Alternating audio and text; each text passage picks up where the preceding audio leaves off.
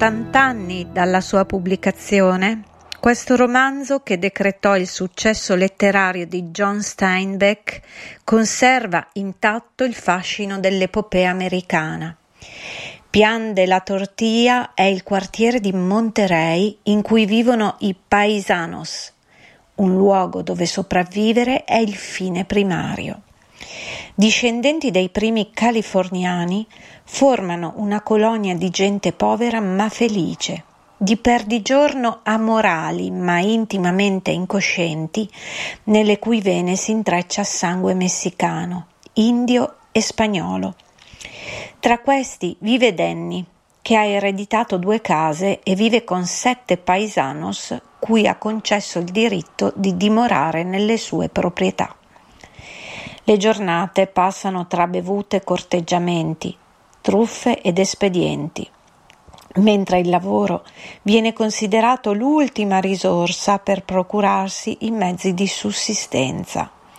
Dotati di spirito cavalleresco, i personaggi che popolano le pagine di questo capolavoro della narrativa americana vivono con umanità e grande dignità la propria decadenza, morale e materiale, nell'illusione di un domani migliore con uno stile narrativo vibrante e un gusto per la descrizione quasi cronachistico, Steinbeck rende omaggio a tutti coloro che hanno attraversato la frontiera.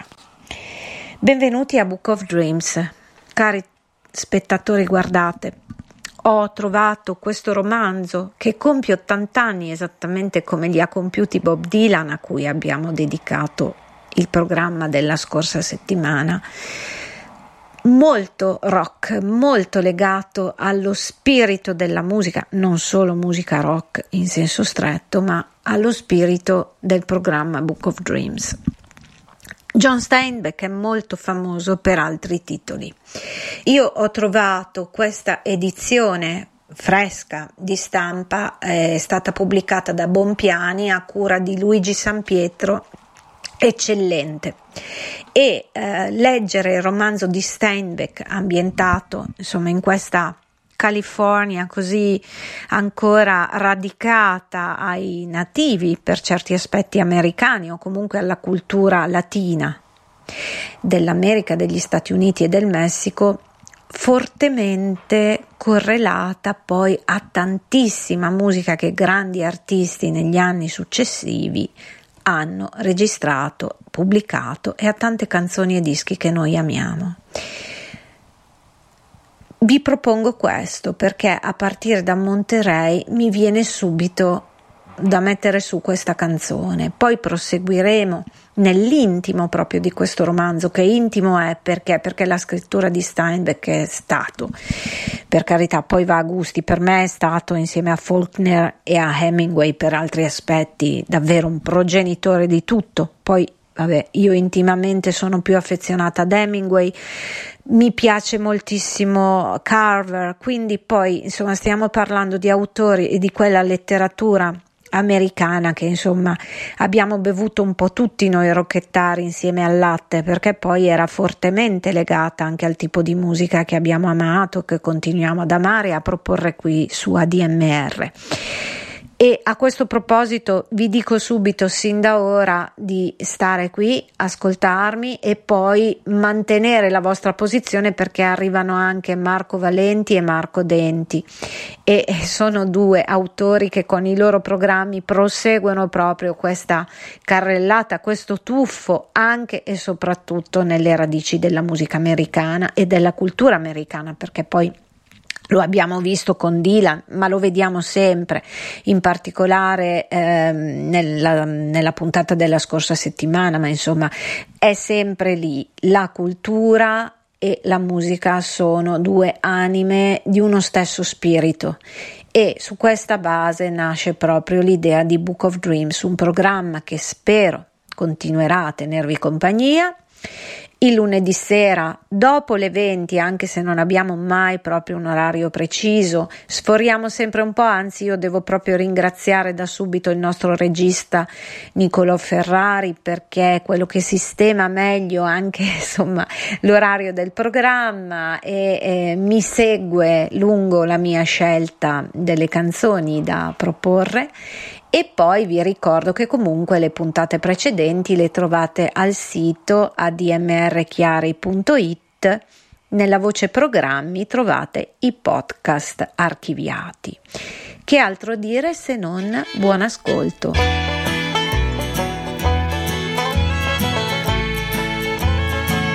Am a pilgrim and a stranger. Traveling through this wearisome land. I've got a home in that yonder city, good Lord, and it's not not made by hand.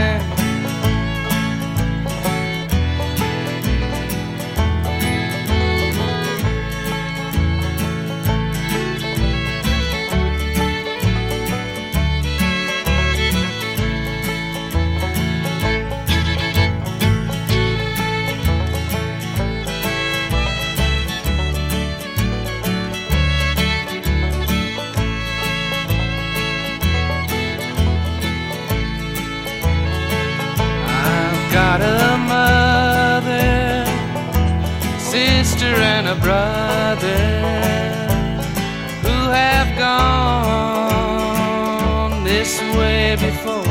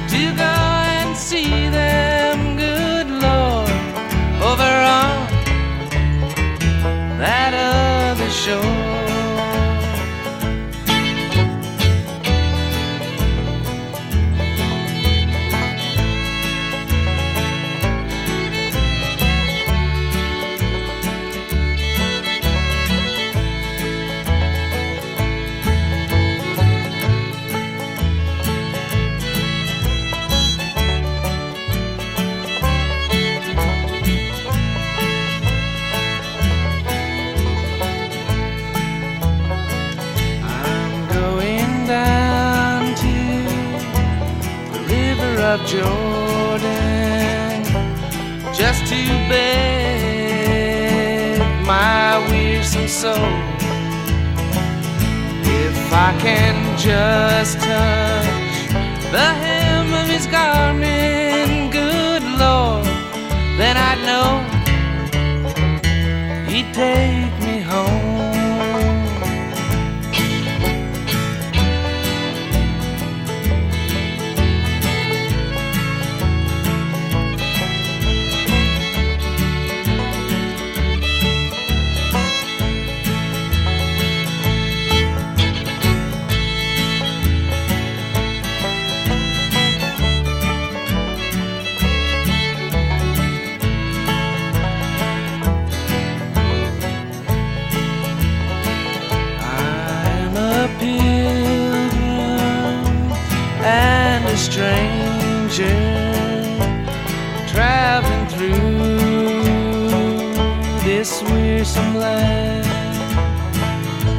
I've got a home in that yonder city, good Lord, and it's not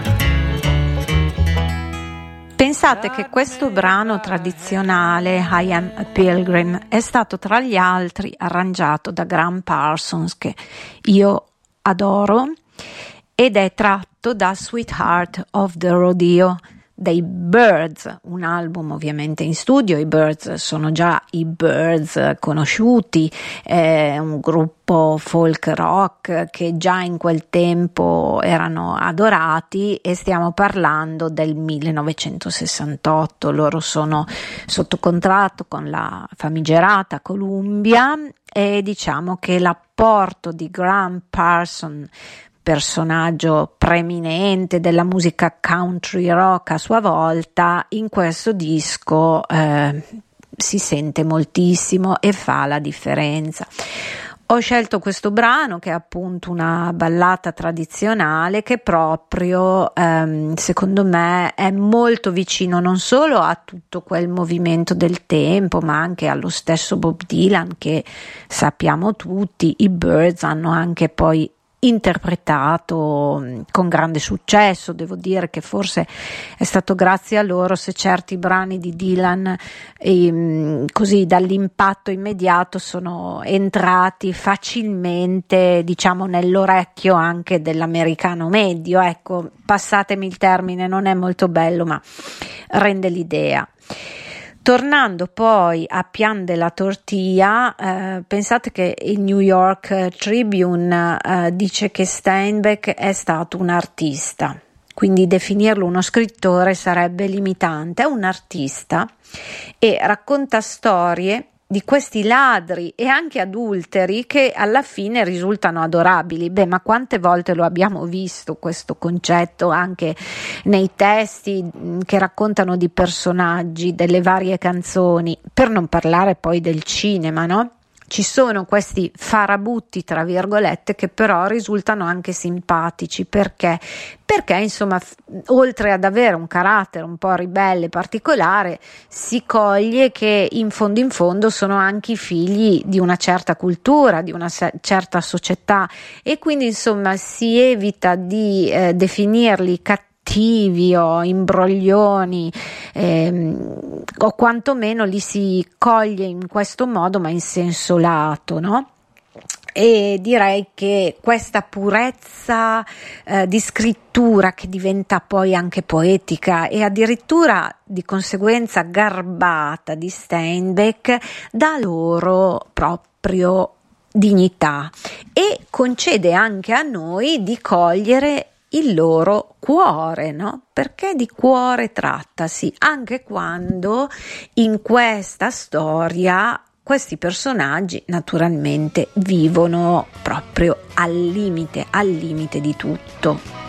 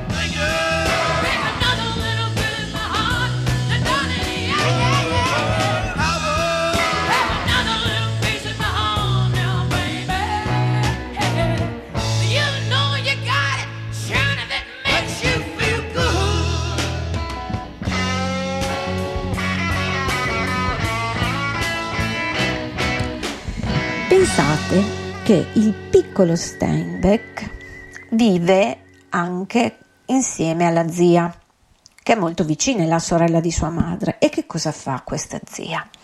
Quando lui è piccolo, gli legge un romanzo del 1400, della fine del 1400, di Thomas Mallory si intitola La morte di Re Artù e di che cosa parla secondo voi? Parla della storia dei cavalieri della tavola rotonda, che è anche un grande classico, un po' anche noi no, da bambini l'abbiamo letto, ce l'hanno raccontata, poi l'abbiamo trovata anche addirittura in versione fumetto, insomma ne abbiamo letti magari dei pezzi sulle antologie scolastiche.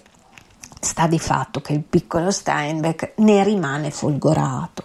E qui apro una parentesi.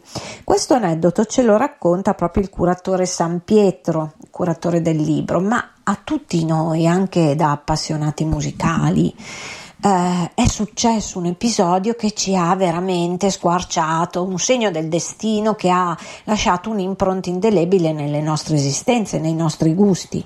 Penso che sia capitato a tutti noi. Ebbene, è capitato anche a John Steinbeck e per quanto ehm, possa sembrare strano perché le epoche sono molto diverse, questa storia dei cavalieri della tavola rotonda ha lasciato traccia un po' in tutti i suoi romanzi ed in particolare in Pian della Tortia, che attenzione è un libro che lui scrive nel 1935 ed è un libro per lui molto importante perché? Perché l'autore è felicissimo che gli venga tradotto e pubblicato con questo inglese moderno. E beh, allora vi ricordo che Steinbeck è stato uno dei primi, per alcuni critici il primo, però vi ricordo che poi anche i critici, gli esperti Mm, fanno un'analisi anche un po' sulla base, come giusto, dei propri gusti, de, della propria visione di quel tipo di letteratura, ma comunque stiamo parlando di colossi che hanno rivoluzionato la storia del linguaggio e della letteratura americana, con ricadute tra l'altro anche nella letteratura italiana moderna e mondiale. Eh. Io su questa cosa poi avrei da, proprio da fare degli approfondimenti, non è il caso di farli stasera, ma io ho questa idea e prima o poi la sviscerò anche magari in uno scritto. In ogni caso è stato il primo, secondo alcuni, ad aver proprio spezzato e rotto gli argini di un tipo di scrittura che ai primi del Novecento negli Stati Uniti era ancora un po' edulcorata o comunque molto diversa e vi faccio subito un esempio. In tutti i romanzi di Steinbeck e anche in questo, gli amori come finiscono? Beh, non finiscono mica perché uno si annoia, uno si innamora di un collega, c'è un tradimento, eh, c'è la quotidianità. No, no, ci sono grandi amori che finiscono come uno schianto, un botto, un po' come la tragica fine del povero James Dean, per intenderci. E beh, Insomma, la vita selvaggia, la grande passione d'amore, viene descritta molto bene e forse proprio per non svilirla con una fine che è sicuramente frequente ma molto banale, e beh, cosa fa Steinbeck? La, la trancia di netto quando è ancora al suo massimo.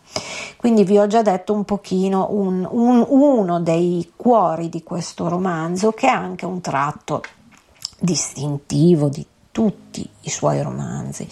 E a proposito di amori e di grandi passioni divoranti, eh, direi che ci sta questa canzone.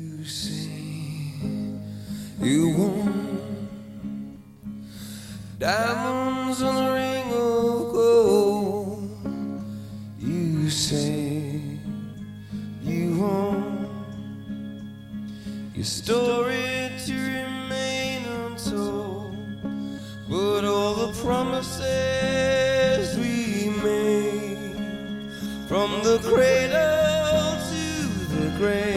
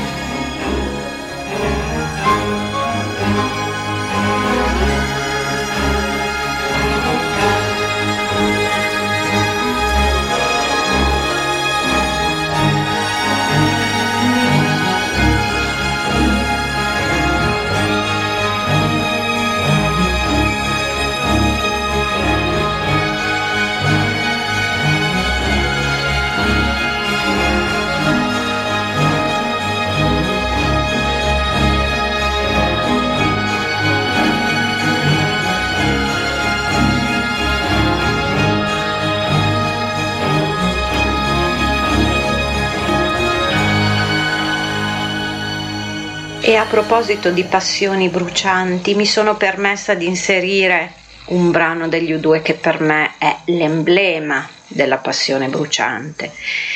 È un singolo del 1988, quindi mi sono spostata di parecchio a livello cronologico, però eh, trovo che questo brano tratto da un album che ho amato e amo ancora tantissimo che è Rattle and Hum sia veramente il picco Ecco, è uno, una delle canzoni d'amore, uno dei brani più significativi, forse come With Without You che era nel precedente album, il famigerato Joshua Tree degli U2, però secondo me questo è qualcosa di oltre, di oltre anche per questa interpretazione veramente carnale e spirituale di Bono, ovviamente con tutta la band.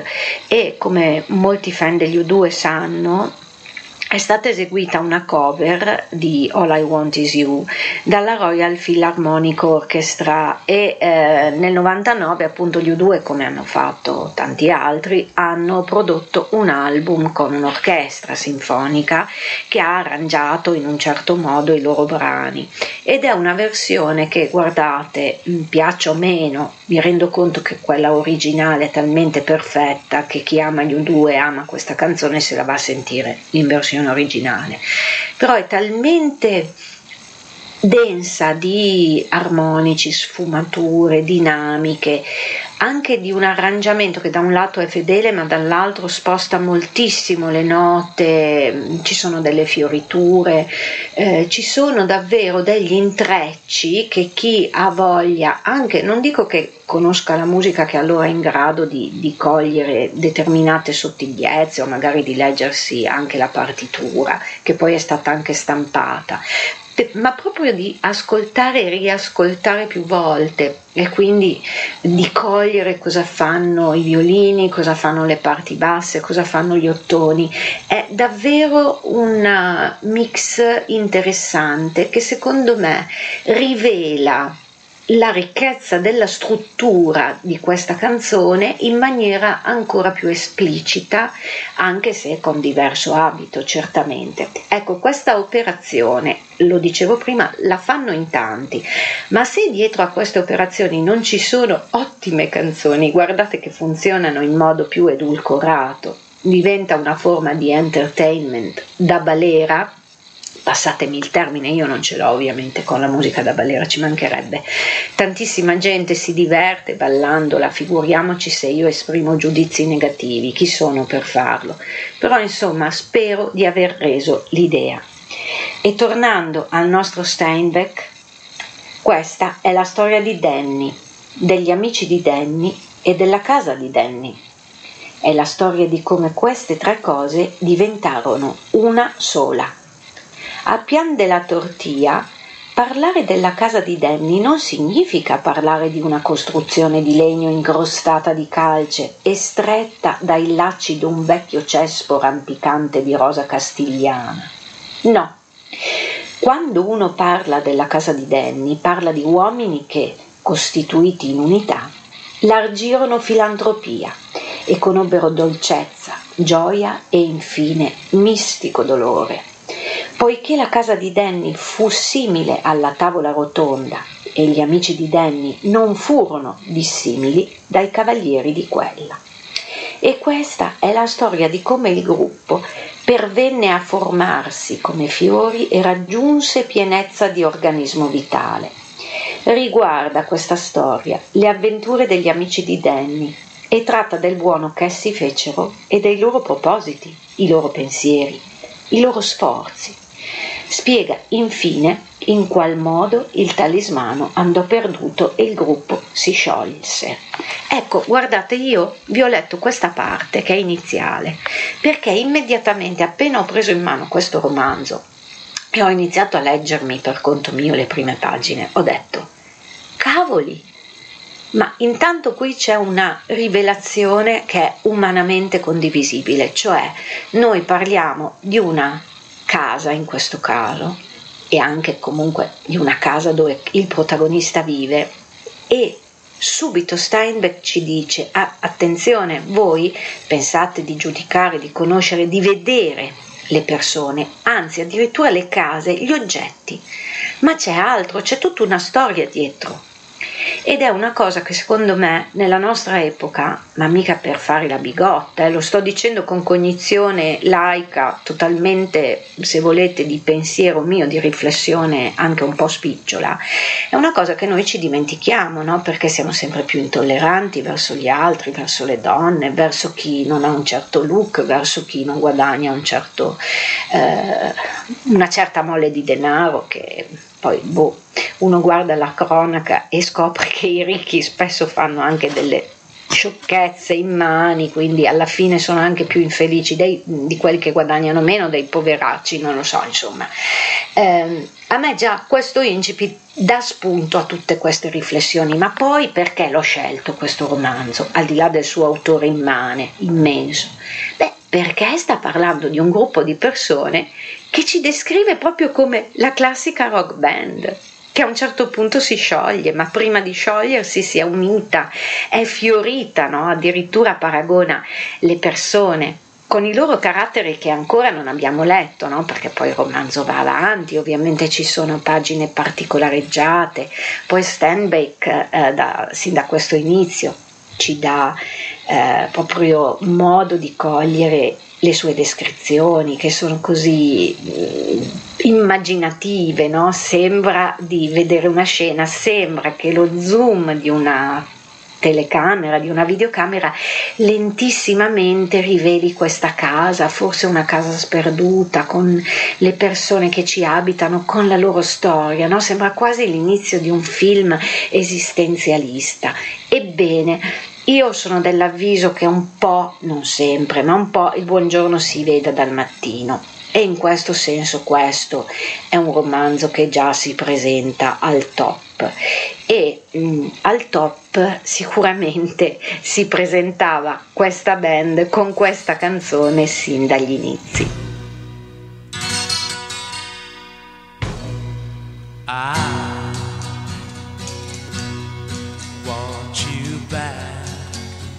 Again. I want your love again. I know you find it hard to reason with me, but this time it's different. Darling, you're saying you gotta tell me you're coming.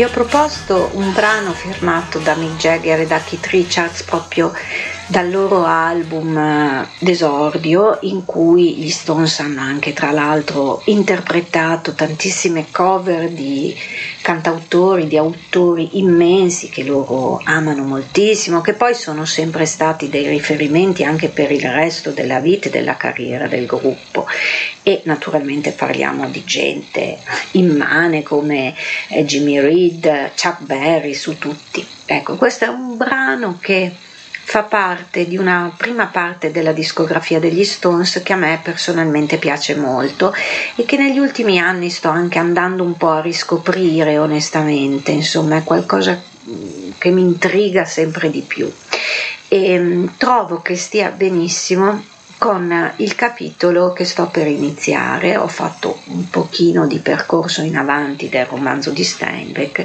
e questo capitolo mi ha ricordato moltissimo quello che abbiamo osservato e visto e sentito anche cantare da tanti artisti e musicisti che amiamo.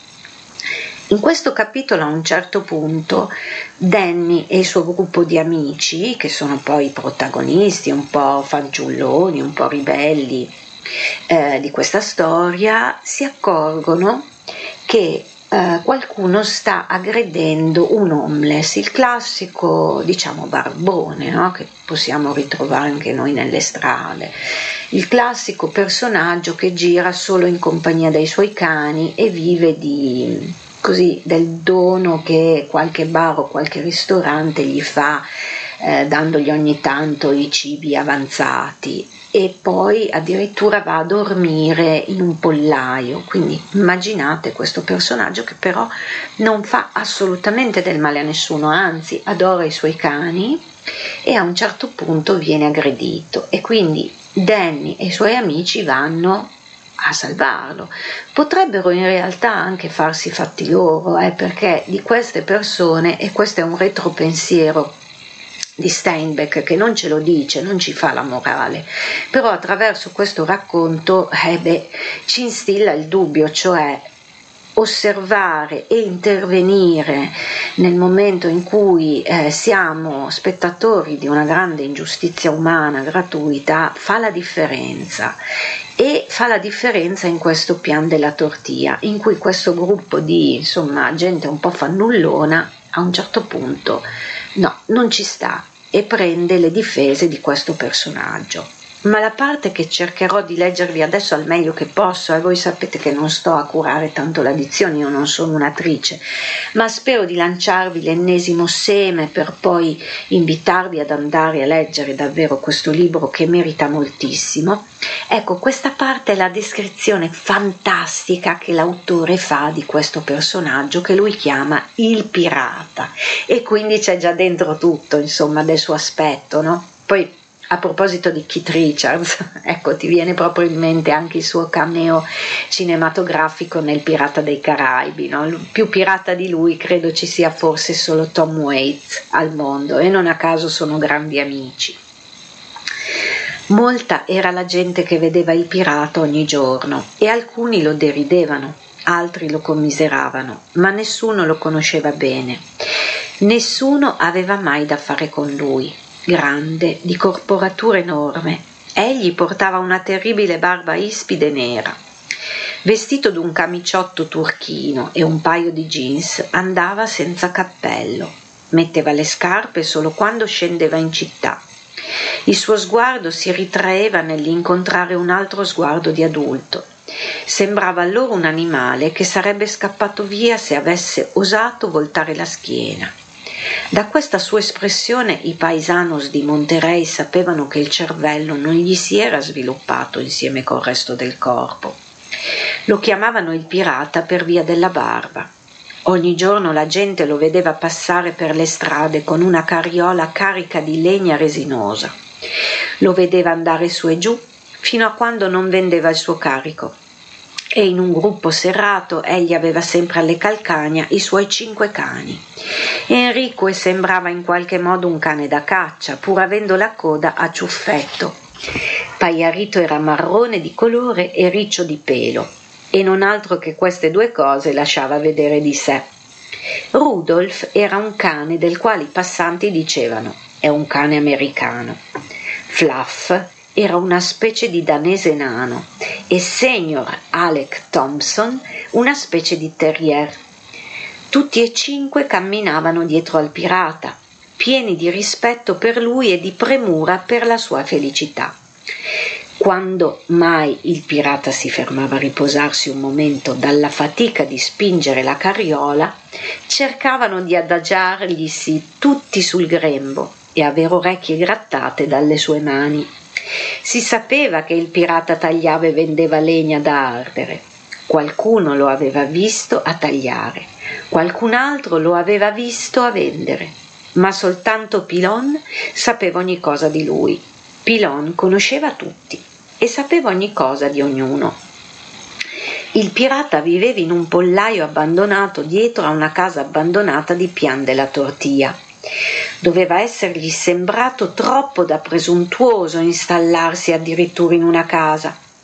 I cani dormivano intorno e sopra lui e questo a lui piaceva, perché i cani lo tenevano caldo nelle notti di gelo se si sentiva i piedi freddi, non aveva che da posarli sulla calda pancia di Senior Alec Thompson.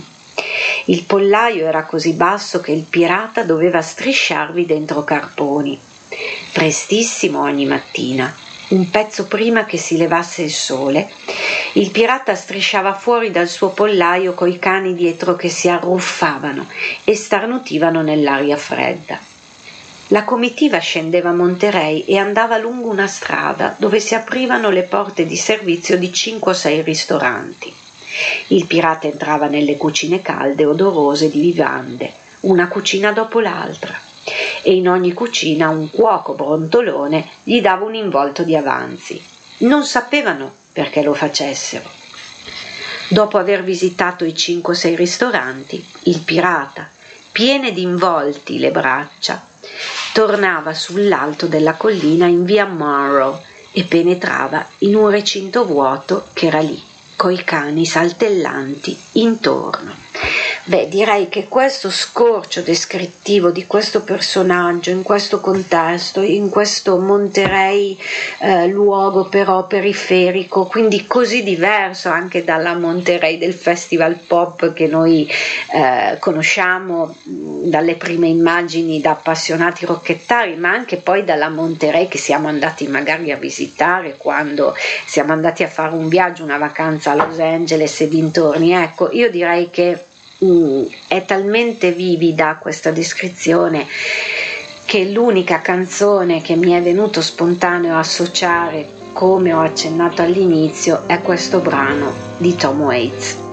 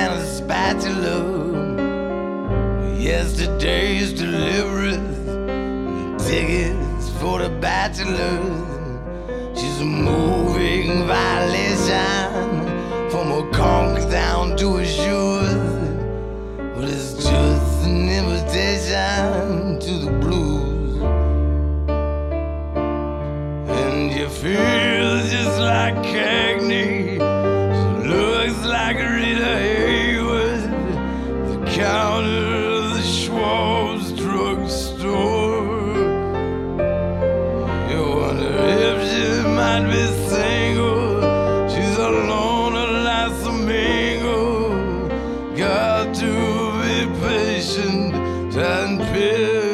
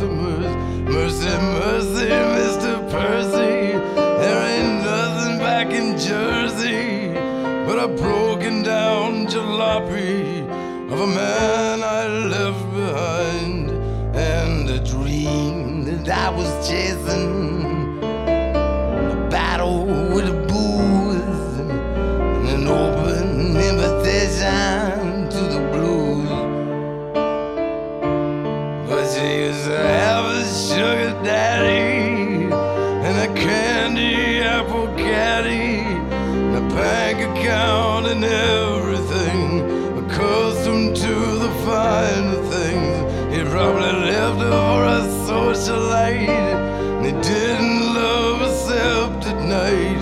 And then he's drunk and never even told her that he cared. So they took the registration, the car keys and the shoes,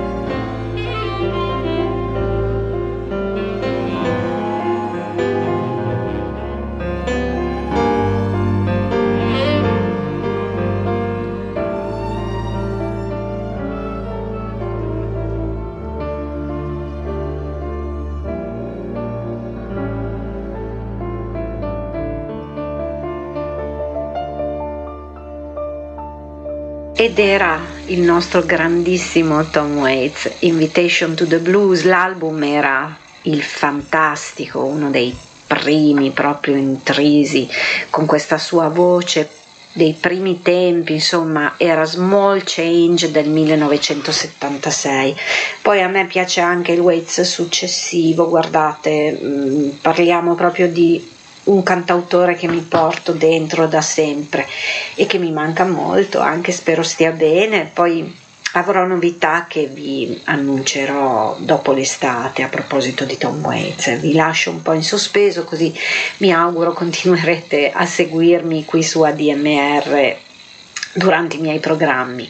In ogni caso, mh, la descrizione che Steinbeck fa dell'amicizia tra i protagonisti di questo romanzo passa anche attraverso piccole cose, scene che eh, tante volte anche il cinema ci ha proposto. Mi viene in mente Stand By Me, anche se è una storia completamente diversa, una storia che parla anche di ragazzini, ma in qualche modo sono anche scene che secondo me eh, tra maschi eh, capitano, sono capitate banalmente anche nelle nostre vite, no? Io le ho osservate da femmina, ma insomma c'è ad esempio un momento in cui Steinbeck eh, fa capire la loro amicizia semplicemente accennando a quando loro vanno a pescare. Gli occhi di Pilon si illuminarono. Ho un piano, egli disse. Quando ero ragazzo si abitava vicino alla ferrovia e ogni giorno al passaggio del treno io e i miei fratelli tiravamo sassi alla macchina e il macchinista ci tirava pezzi di carbone. Raccoglievamo così anche un paniere di carbone alle volte e lo portavamo alla mamma. Perché non facciamo lo stesso coi battelli? Ci mettiamo sul molo e appena i battelli vengono vicino diciamo parolacce a quelli di bordo e tiriamo loro dei sassi. Loro non potranno tirarci remi e reti in risposta, suppongo. Non potranno tirarci che sgombri. Danny saltò su entusiasta. Magnifico! gridò. Che fortuna aver questo piccolo pilon per amico. Cosa faremmo senza il nostro pilon? Andiamo, conosco un posto dove c'è un gran mucchio di sassi. Preferisco lo sgombro a qualunque altro pesce, disse Pablo. Allora, è una scena anche molto ironica, vedete, nel senso che loro sono lì e naturalmente nel capitolo ci sono poi tutti i racconti che si fanno mentre stanno fermi a pesca e non prendono un pesce e quindi alla fine, insomma, con un salto di fantasia che poi non, non mettono neanche in pratica, dicono vabbè, ma chi ce lo fa fare di fare questa fatica? Facciamo una scorciatoia, no? Una scorciatoia ovviamente da monelli lanciamo un sacco di sassi alle barche che passano, loro cosa possono lanciarci indietro? I pesci che hanno pescato con le loro reti e quindi noi andiamo a casa, la mamma è contenta perché finalmente eh, vede che abbiamo pescato fior di sgombro e insomma fa un po' ridere ed è anche il bello, lui sta parlando anche di una generazione, no? di, una, di, un momento generazionale che è fatto anche da ragazzate, ragazzate fino a un certo punto, perché poi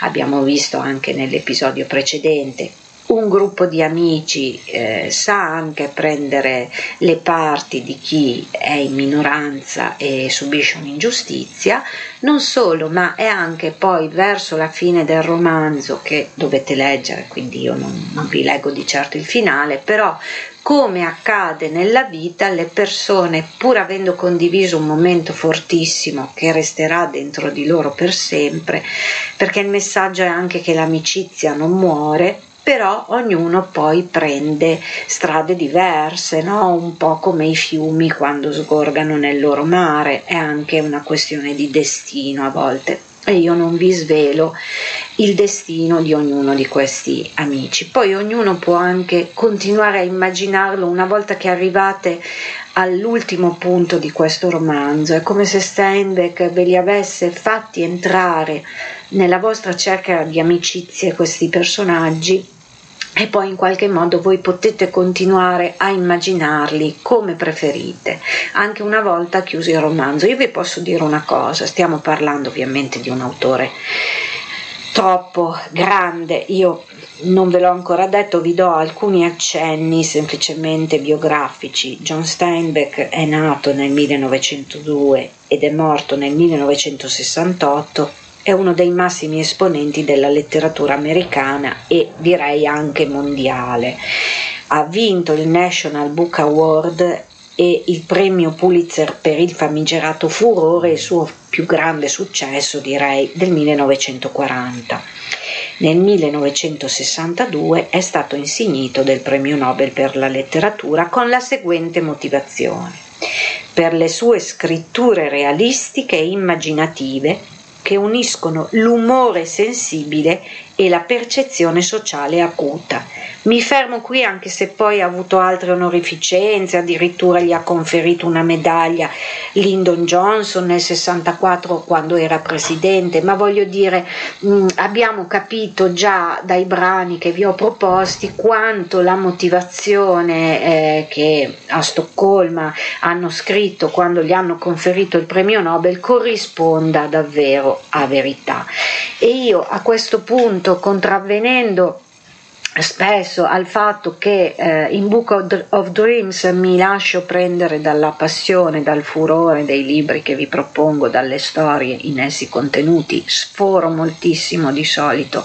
E mi scuso con Marco Valenti, Marco Denti e con chi eh, viene dopo di me e che è sempre anche paziente, ecco io in questo caso chiudo un po' prima il programma perché credo, credo nella mia sintesi di essere stata in grado di invitarvi alla lettura di Pian della Tortia di John Steinbeck, ma certamente poi eh, di andare alla riscoperta di tutti gli altri libri e scritti di questo autore che è uno di quelli che ha veramente costruito la scrittura americana moderna per come la intendiamo noi e anche per come attraverso anche i testi di tanti cantautori l'abbiamo poi riascoltata sotto forma di canzone.